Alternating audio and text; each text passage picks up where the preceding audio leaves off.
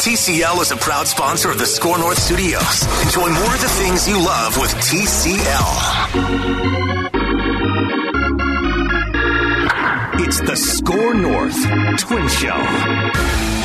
And welcome into the SKOR North Twin Show, as always, uh, on Tuesdays and Thursdays. It is Zulgad and Jake Depew talking all things Twins. And um, Jake, do you want to start with the series sweep against uh, Cleveland over the weekend, in which the Twins hit 11 home runs against a pretty damn good pitching staff, or the the three to one loss last night, in which the Twins left 15 runners on base? I will say this though for that game.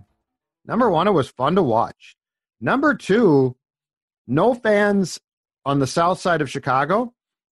And I don't know if you picked this up on TV as well, but there was definitely sort of like a playoff intensity there that I was very pleasantly surprised by, considering to go back to my point, there were no fans.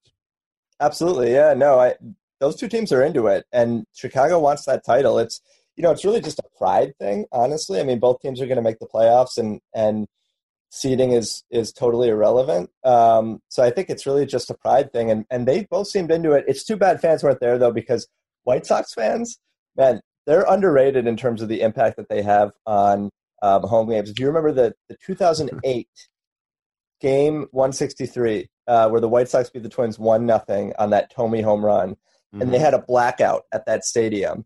And those fans were really into it, and, and it had an impact. Uh, there's no doubt in my mind. And and those fans are a little bit like Yankees fans; like they really get on the, the visiting teams, and, and so it would have been cool to to to see it with fans. But um, yeah, that game last night had a lot of intensity to it. A well played, well well played game for the most part. I mean, obviously, that all of the men left on base was was not great, uh, but I enjoyed watching it. But let's start with the Cleveland series.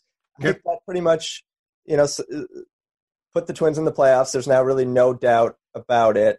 Um, and they played exceptionally well. I mean, that series, man, they looked like a just a well-rounded team. They pitched very well. They, the offense looked like it's you know finally coming around and and is close to its 2019 form. Uh, the defense overall was very good. I mean, they, they just looked like a team to be reckoned with. And um, I was very impressed. I think that was the most impressive series of the year for me just because of how well rounded they were. Um, the Chicago loss last night, honestly, it doesn't bother me at all because if you mm-hmm. bring Nelson Cruz to the plate with 11 men on base throughout the course of the game, he is going to come through more than not. And that was, that was just an outlier. Uh, and so, you know, the offense looked good. Like they didn't get big hits, but but other than that, they it, it looked fine. They're putting tons of guys on base. The pitching was good again. Berrios was, was solid. Um, and these games are intense. Uh, both teams want to win the division, but they're you know it doesn't really matter. It just doesn't matter because the seeding is so irrelevant. I mean, both teams are going to have home field advantage. I think, uh, yes. barring a huge meltdown. So, yeah, um, yeah overall a good stretch for the Twins. Yeah. So you you want a top four for for sure. Um, because the weird thing is that even with no fans at Target Field, this team has been so superior at home uh, to on the road. So you definitely want a top four seed. But I'm with you. The thing that I liked about the game last night, though, was that it sort of did turn that corner to, and this is also, in my mind, Jake, a long term play this Twins White Sox rivalry, I think, could be absolutely fantastic for years to come. I'm talking like four or five years. When you look at the guys that the White Sox have, and they're not perfect yet, but I mean, they can really hit. I think the back and forth between these two teams could be great, great fun for a long time. I totally agree. I think it's going to be like the early 2000s uh, with Hunter you know Torii Hunter running into I think it was Jamie Burke at the plate, and um, just a lot of animosity between the teams. Yeah, I, I, I, both teams are are young. I mean, the Twins are maybe a little bit older, uh, but but you know both are just primed to compete for a number of years. And I think it's going to be. I think both sites, both uh, Chicago and Minnesota, are going to become free agent destinations just because guys want to win. Chicago's obviously a little bit more of a destination city than Minneapolis, but um, but free agents like Rich Hill, uh, you know, and Josh Donaldson are going to sign with both of these teams and just make them better. And I really would expect if we have baseball, if there's not a you know a, a lockout or a strike, I think for the next four or five years we're going to see these two teams compete, not just in the regular season, but hopefully a couple of playoff matchups to really ratchet up the intensity.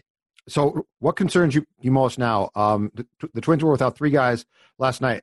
Marwin was sick, which is fine. It's not uh, COVID, and my God, the guy plays every single day. Uh, Sano has a neck. I'm going to red flag that a little bit. One, that one concerns me. Um, necks by their nature concern me. Big guys with necks really concern me. And I don't know if it's just a twisted, like he slept wrong, but I want to say that he, I think this goes back about a week or so as well. And I think he tried to play through it. So I'm not going to completely dismiss that as being non concerning. And then, of course, not playing left field last night was our guy, Eddie Rosario, who inexplicably, on a play that Byron Buxton is going to make 100 out of 100 times on Sunday, decided to reach out for the ball at the last second. By the way, as Buxton is calling it, yeah. he then he then thrusts his left hand, right, his glove hand, his left yep. hand, I believe. Yep. He thrusts that hand into Buxton's shoulder, or I'm sorry, into Buxton's chest, and fortunately, he didn't hurt Buxton, but Rosario did some type of damage to his hand. Long story short, I don't get that one.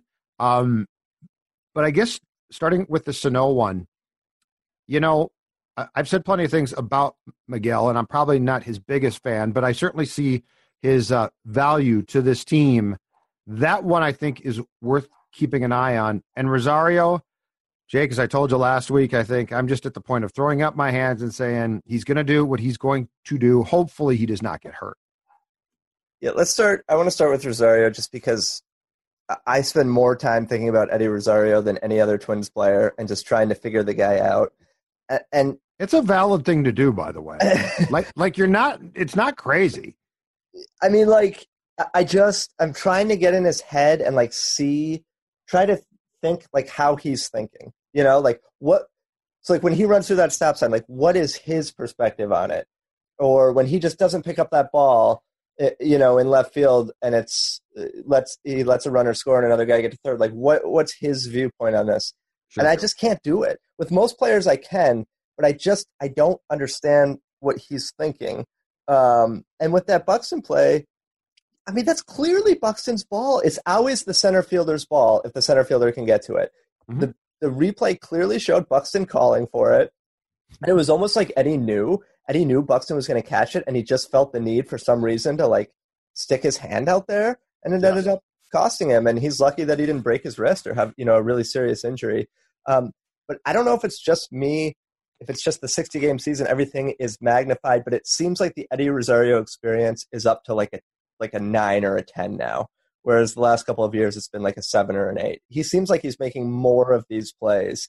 Um, and, you know, it it cost him, and and he could have gotten seriously hurt, and he could have hurt Buxton, which would be. Yeah. And what are you doing? And to your point, what are you doing? Yeah, well, I mean, it, it just like there's no reason for it. No, it's one thing if the, if it's a really loud stadium and you're on the road and you can't sure. hear each other. That's sure. different. There's there's no crowd noise, right? I mean, the piped in crowd noise is not right. loud enough for them to not be able to hear each other. And you have to know your center fielder is the fastest guy in the league is going to get to that ball. So I don't know, man. I you know I fully expect Rosario to hit a massive home run in the playoffs and also just make some sort of huge mistake that costs them a game. These guys have to be tired of this, right? And by yes. These guys, I mean Falvey, Levine, Baldelli. Like, there's no way that they, w- with how they are wired to observe baseball, there's no way that I'm missing something here and they're enjoying this, right? No, I, I think I think they're all pretty frustrated with it, and okay. and I've I've talked to a couple of people, um, sort of on background, uh, just in some of these games I've covered that have basically hinted at that. Uh, so like, I wouldn't be surprised at all. In fact, I think it's likely that he's not on the team next year with Kirilloff and Rooker and Larnach uh, coming up, and you've got LaMonte Wade and possibly Jake Cave. I mean, I just think they're going to try to trade him and, and, get maybe a bullpen arm for him. He's only got one year left of arbitration, but they're not going to pay him ten million next year. He's just too too much of a wild card. Um, as far Sano. as as far as Sano, yeah, yeah. I mean, it, it, it's concerning. Um, and my concern, I don't think it's a serious injury. My concern is that he has to take enough time off, and it affects him enough where he loses his timing mm-hmm. going into October. Because he's a guy that needs a lot of reps. That's very clear, and he needs to be in a rhythm, uh, especially against good pitching. And he's going to face a lot of good pitching in the playoffs. Um, so if this is a lingering thing, yeah, it's a it's a concern. But I think that's just the reality of COVID ball, you know, of baseball in 2020 that you're going to get tons of these uh, little injuries because it's not a normal year and guys' bodies aren't in the condition that they normally would be in. On that note, yeah, are you worried about Tyler Duffey? Because Duffey looked great last night in terms of his stuff. That breaking ball, the movement on the breaking ball was ridiculous. But I've noticed his last couple of outings, it, it seems like his first few fastballs, especially last night, were like 95 and you think, okay, he's got his velo back, and then by the end of the inning, it's back down to 92 or 93, and I'm a li- I'm just a little bit worried that he's getting fatigued, which is completely understandable due to the short ramp up. Um, but it does seem like his velo is down, and you know, 95. The difference between 92 and 95 is pretty significant in this league, and he can get guys out on that breaking ball, but he's only a truly elite, you know, top of the line uh, reliever if he's if he's got the 95 mile an hour fastball. I think that something is not exactly right here, and it's not a mess. It's not a cause for huge concern, but I, I think we are now now seeing why. And we talked about this at the time. He went was it three or four games? He he went an extended period about two weeks ago or or two plus weeks ago, Jake, without pitching. And we talked about it at the time. We were sounding the alarms. Right, right. But I think starting with that, something was off. Like something as far as fatigue goes. I don't know what. Um, but I don't think that that was some sort of accident that he didn't pitch for that extended period of time, which seemed to be seemed to be at least a day, if not two, too long. So, going back to your question, yes, I've got some concern there. But let me share with you a bigger Tyler Duffey concern, playoff related, of something that I saw last night that bothered me a lot because I don't think it's productive. Tyler Duffey last night struck out the first two guys. He, then gives up a double to Abreu, which, by the way, of course, Jake Dive Cave had to try and dive for, which was absolutely dumb as could be. Um, he should have been on first. He was on, on second. But throughout the course of, of this, Duffey, I believe it might have been within the first two batters, also missed a pitch. And believe it or not, it wasn't an Angel Hernandez screw up. Duffey actually, I think he buried a pitch in the dirt that he didn't intend to. And he got really mad and almost flustered. And you could see him screaming at himself. And and it seemed like, look, he issued a double, he walked Jimenez, and then he got Encarnacion to, to ground out to short to end the seventh. And ultimately it was absolutely fine. But the way that Duffey approached it from a mental standpoint of melting down and getting mad at himself. So like this wasn't a fire of of I'm mad at player X and I'm going to take this out on on the White Sox. This was uh, I'm mad at myself. I don't think that when you're in the playoffs, that type of anger at yourself for as key a role as this guy is going to be asked to play, because I mean he is a major part of this equation, Jake. I don't think it's productive. So above and beyond the fact that his arm might be tired or that there does seem to be a little bit something off here, I'm really worried about his mental state and where he's coming from because like last night there was some fun pressure there. But you're right. Mackey said the exact same thing. There was some fun pressure there, but everyone's making the playoffs, okay? Like everyone's going to get their award. Um, Duffey got that upset at himself in that game what happens when you're playing the Yankees or something again? So I guess I would really like to see him just calm down and and not um I'm not saying he shouldn't have fire. I like fire, but when that fire is channeled at yourself to the point of you look like you are so frustrated, he he's a drama king to a certain standpoint, and I don't think that part of it is as necessary as what he goes through. So Duffey's been like that for a long time. I think he's actually really toned it down. I think early in his career he would he would get really upset at himself. Yes, um, he did. I understand where you're coming from. Uh, like it, maybe he gets a little too hyped up in big moments. He didn't pitch well in the playoffs last year uh, after pitching exceptionally well in the regular season. Um, I don't know. I, I don't I don't have the cons- so here's here's the thing.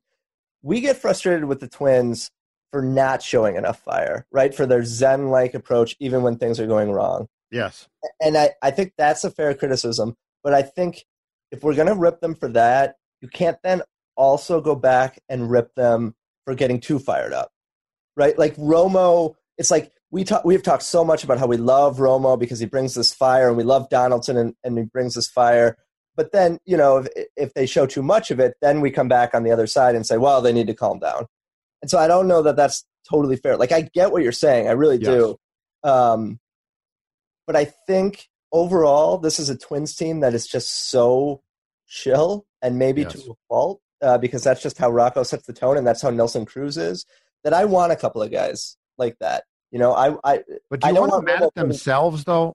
Like I, I, I just don't want a pitcher in a key spot taking out that much frustration on himself because I'm with you. Like if, if you're going to get mad about at your teammates or you're going to get mad at the opponent, the Romo thing's a little bit weird because he's picking or he, he's going back and forth with Lindor, who's clearly more popular in the Twins clubhouse than Sergio is. Yes. Uh, so that's a little bit of an odd dynamic there.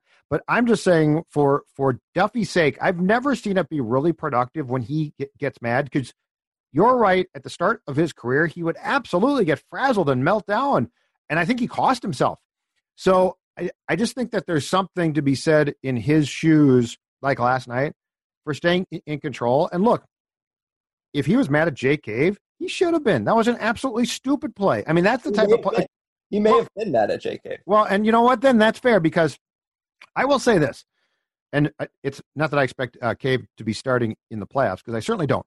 But I will say this one: this first round is not going to give you margin for error. No, so like you can't watch this and be like, ah, yeah, but no, it's it's two games basically. I mean, it's three games, but it could be two games. Um, and that's your point, Rosario. Like you can't afford to have him go full Eddie experience in that first round because that could cost you. That could cost you your season. Oh, without question, yeah. And and I think all your points are valid, and, and I, I do understand what you're saying about Duffey. I generally like it when players get frustrated at themselves, even if it's counterproductive, because it tells me that they really care. Like if you okay. do you remember Scott Baker? So Scott Baker. Oh, do I remember Scott Baker? he was the most even keeled guy I've ever watched. He would get absolutely lit up, right, and get pulled from the game. And they'd show him in the dugout afterwards, just like eating a Clif Bar, you know, having a, a nice conversation, laughing with with Rick Anderson. And I was like, dude, do you like do you even take this that seriously? Like, right. and I'm sure that he did. It's just personality differences. But I like. I agree with you. It's it can be counterproductive for sure. But I just I like that he cares, and it's clear Duffey does care, and it's clear that he thinks a lot about the game and thinks about you know his game because he's gone from a quad A guy who was up and down to an elite reliever, and mm-hmm. I think you have to give him a ton of credit for that. Um, so I'm with you. It's a concern, but I also I like to see that, and I like to see that more. I, I want to see that more out of the Twins. Like I want them to have an fu attitude, and I and what you're saying is that he has more of an f me attitude. Yes, right. And I don't want to see him implode at himself, costing himself. Right, right. And I do get that. I do get that. But I just, in general, I like the intensity, and I like how much this team seems like they they want to win and they care. You you bring up a really really interesting point that I don't think the Twins would ever um, truthfully answer to us. But my question would be this: so like like when you have guys like Romo who is just wound tight and he's going to be himself, like he can't help but be himself. Um, I guess my question, if you could get the answer from Baldelli, would be where do you sort of draw that line? Because on Friday night, when when Lindor and Romo got into it after Lindor flew out to left field to end the eighth um, post game, Baldelli was sort of as I guess the word is mad as I've seen him. Like he was admonishing Romo as much as he will admonish a player to the public. And I guess my question to all the things that you're saying, Jake, are where do you sort of, if you're a Baldelli, draw that line of we are chill the guy that leads this team, without question, is Cruz. Cruz is incredibly chill. Um, Cruz, pretty, you could tell, pretty clearly ter- told Sergio, cool it, stop this crap. Um, Donaldson, I think he was hurt so much that he really has not yet played a part of the equation of the dynamic of the personality of this team. Yep. So that's the one thing I can't tell right now is is the Twins have definitely gotten guys in the last year plus who are wired tighter than the majority of their players, and certainly Baldelli.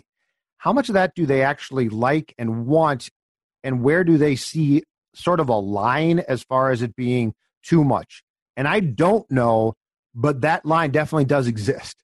It does. Uh, it's a really good question. I think I think we saw the line being crossed with Romo. Romo was in the wrong there, man. I mean, I tweeted that out. Like, if you're pissing off Francisco Lindor, one of the nicest, clearly one of the nicest, most gregarious guys in the league, just loves everybody. If you're getting Frankie Lindor to the point that he wants to come to blows, then like you, you've gone too far, man. Like you've clearly gone too far. And the chirping was was ridiculous. Like Lindor smiled at him, like, "Oh, I just missed it," and like, like, come on, like that's just playful back and forth. And like, Romo escalated that to the point that he would have fought Lindor if Miguel Sano wasn't there. And by the way, for as much as we rip on Sano, can we give him credit there because he was the single factor in that not escalating into a brawl. Like he took Romo and just pushed him back into the yep. dugout and was yep. and was pushing back Lindor. Like Sano almost single handedly stopped that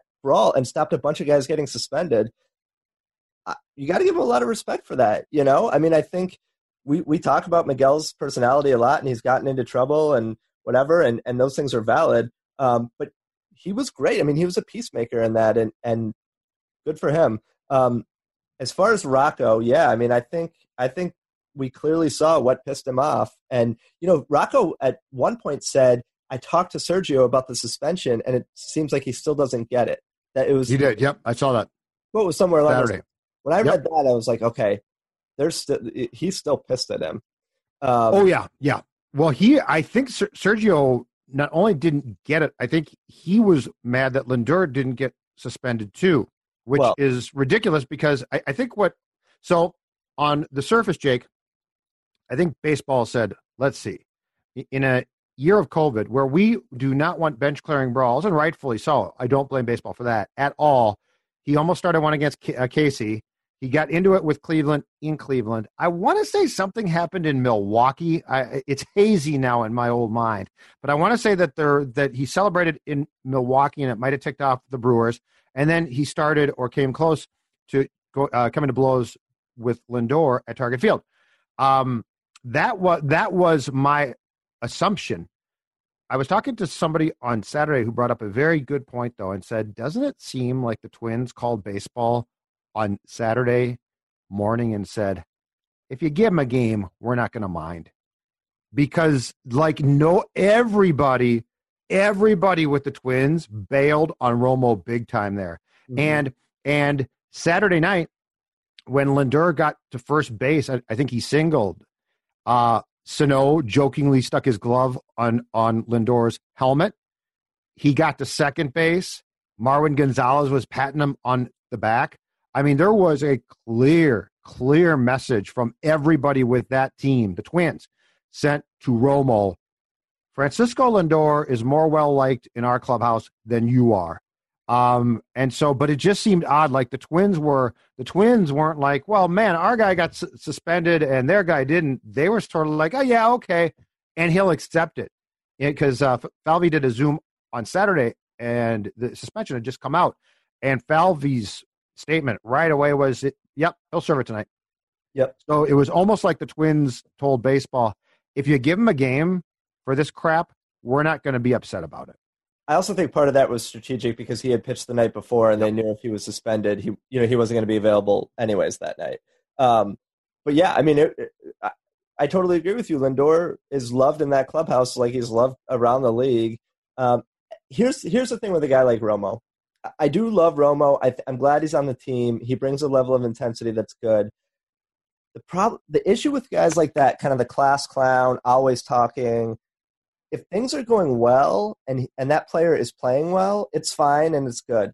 But when you're on a losing streak, or or, or that player is giving up, you know, giving up leads like he did in Cleveland that last series, suddenly it's not funny anymore. It's just really obnoxious and annoying.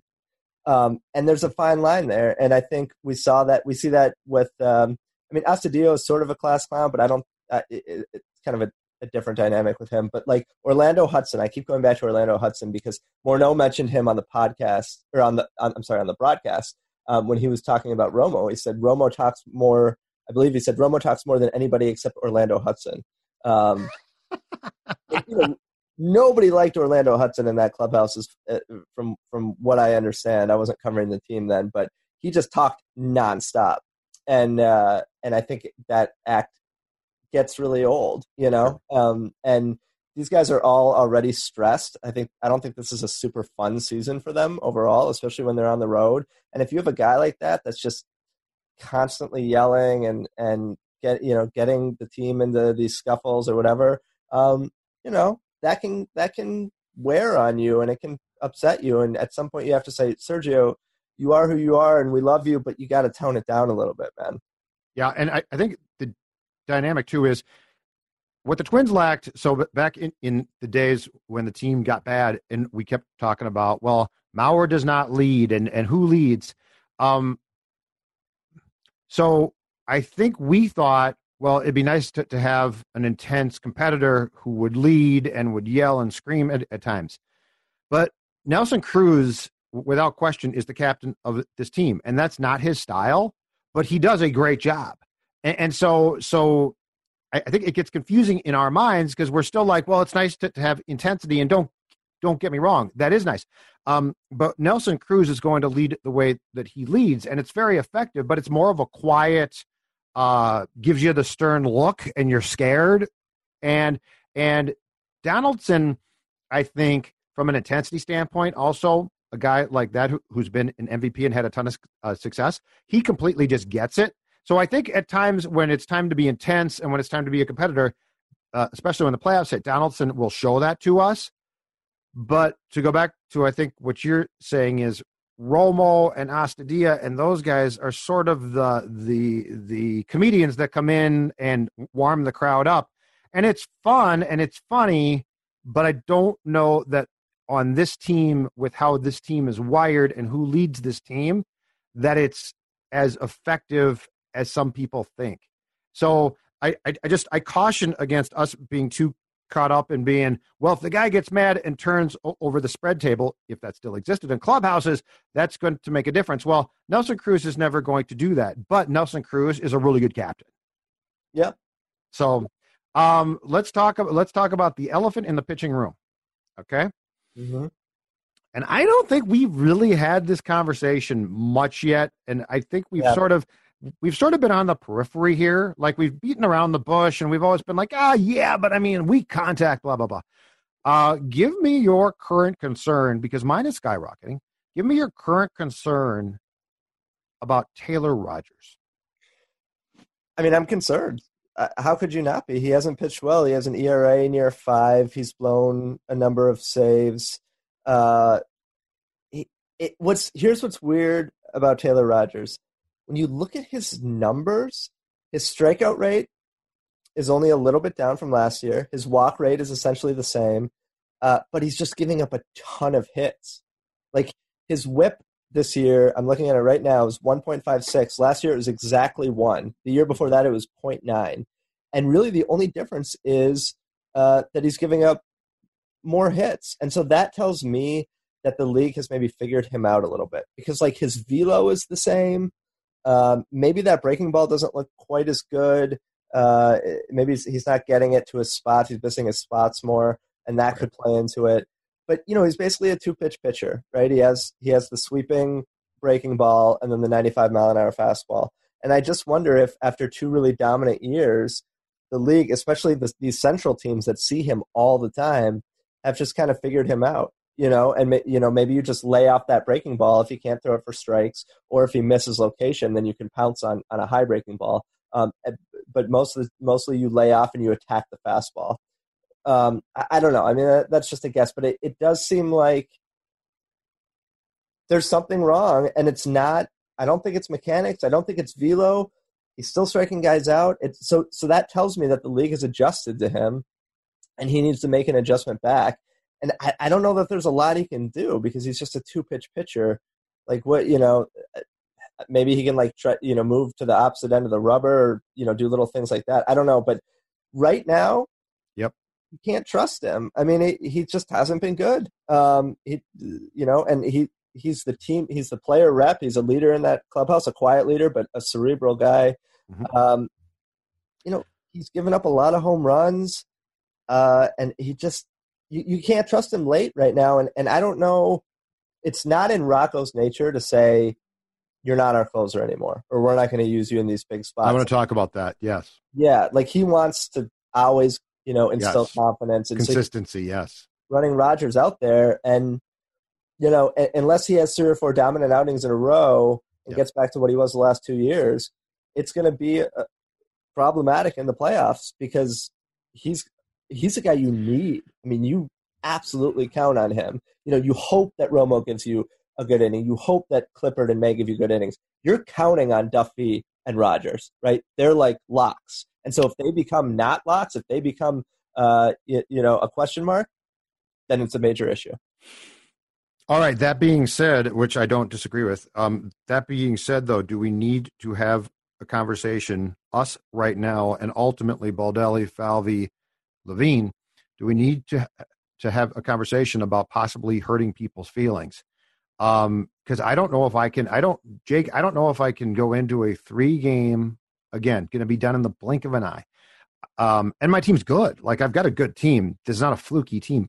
I don't know if I can go into a three game series seeing what I've seen from Rogers, knowing that he, even if he makes the adjustment, I believe, and we're, recording this as I said earlier on Tuesday, and I believe uh, Twins White Sox tonight will has there's 14 games left, I believe, in the Twins season at this point.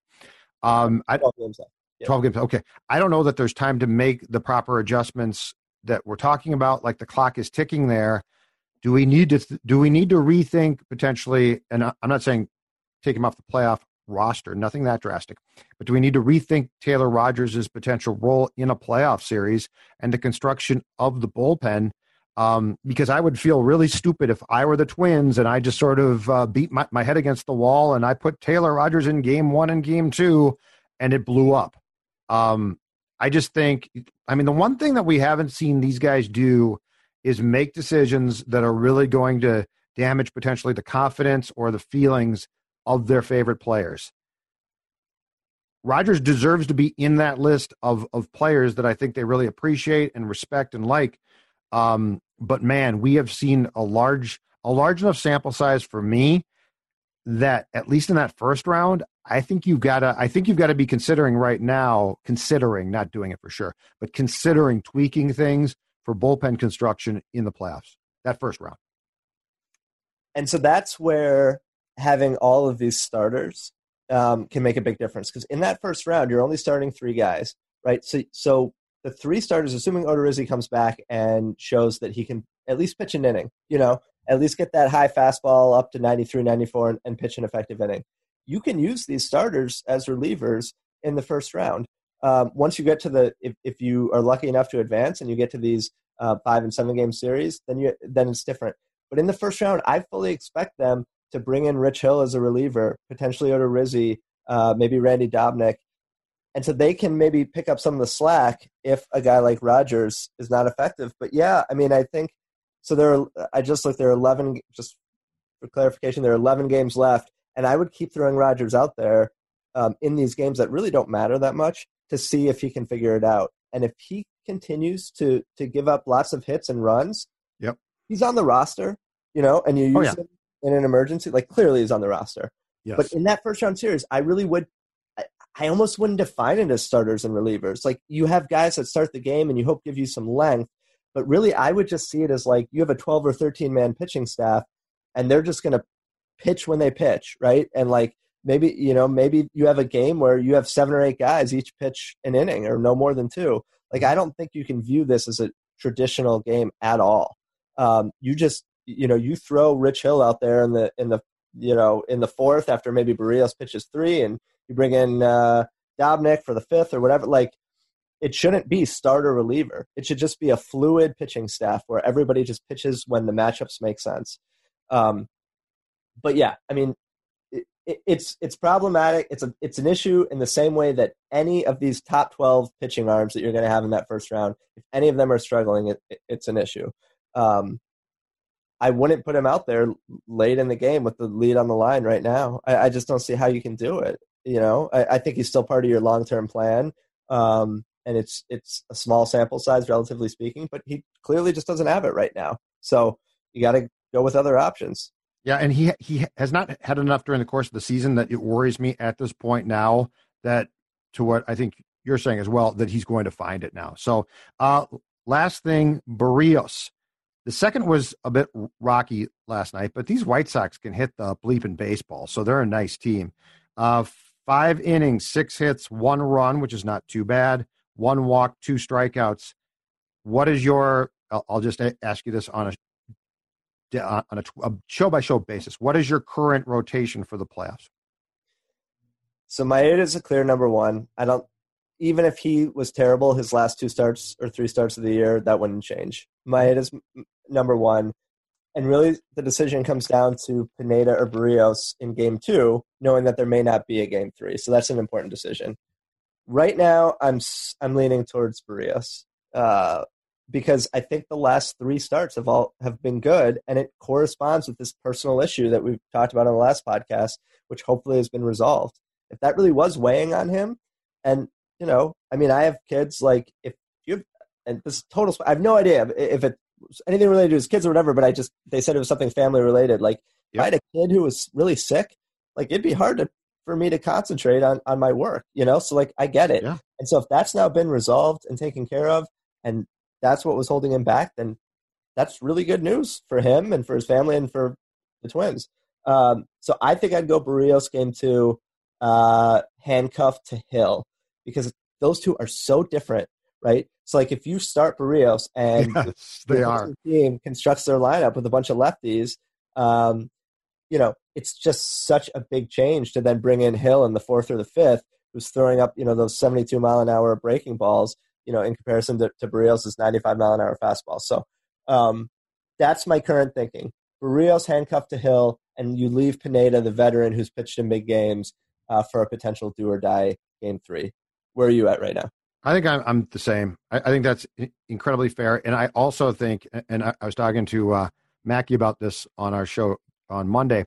I also think that it's probably pretty smart to remove the pressure of game three from Berrios' plate. Yes. Um, if I can. And Pineda is a, he's a laid back dude. Um, but yeah, I, I think that that's fair. The only question on Hill is what time of day, if you're going to handcuff Hill to Berrios, what time of day do you have to start Hill warming up to have him prepared to come in in the fourth. You think about 11 a.m. that day or so, because that's the one thing is that I mean this guy is there's some ramp up here, and I here's the weird thing with Hill too.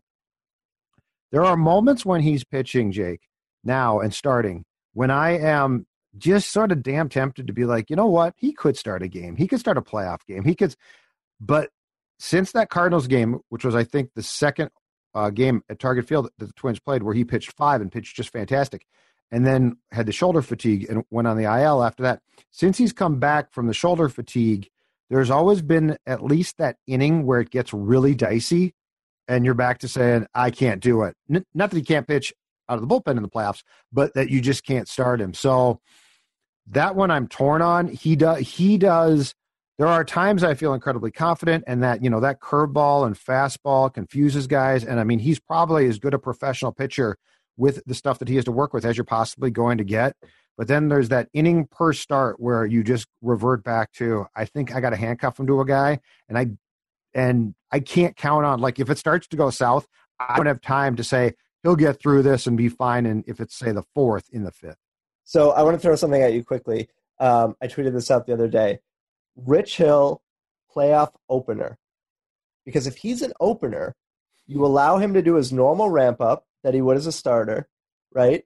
Uh, he's usually pretty effective through the first two or three innings, and then he sort of starts to get fatigued, and maybe that shoulder is getting a little bit fatigued.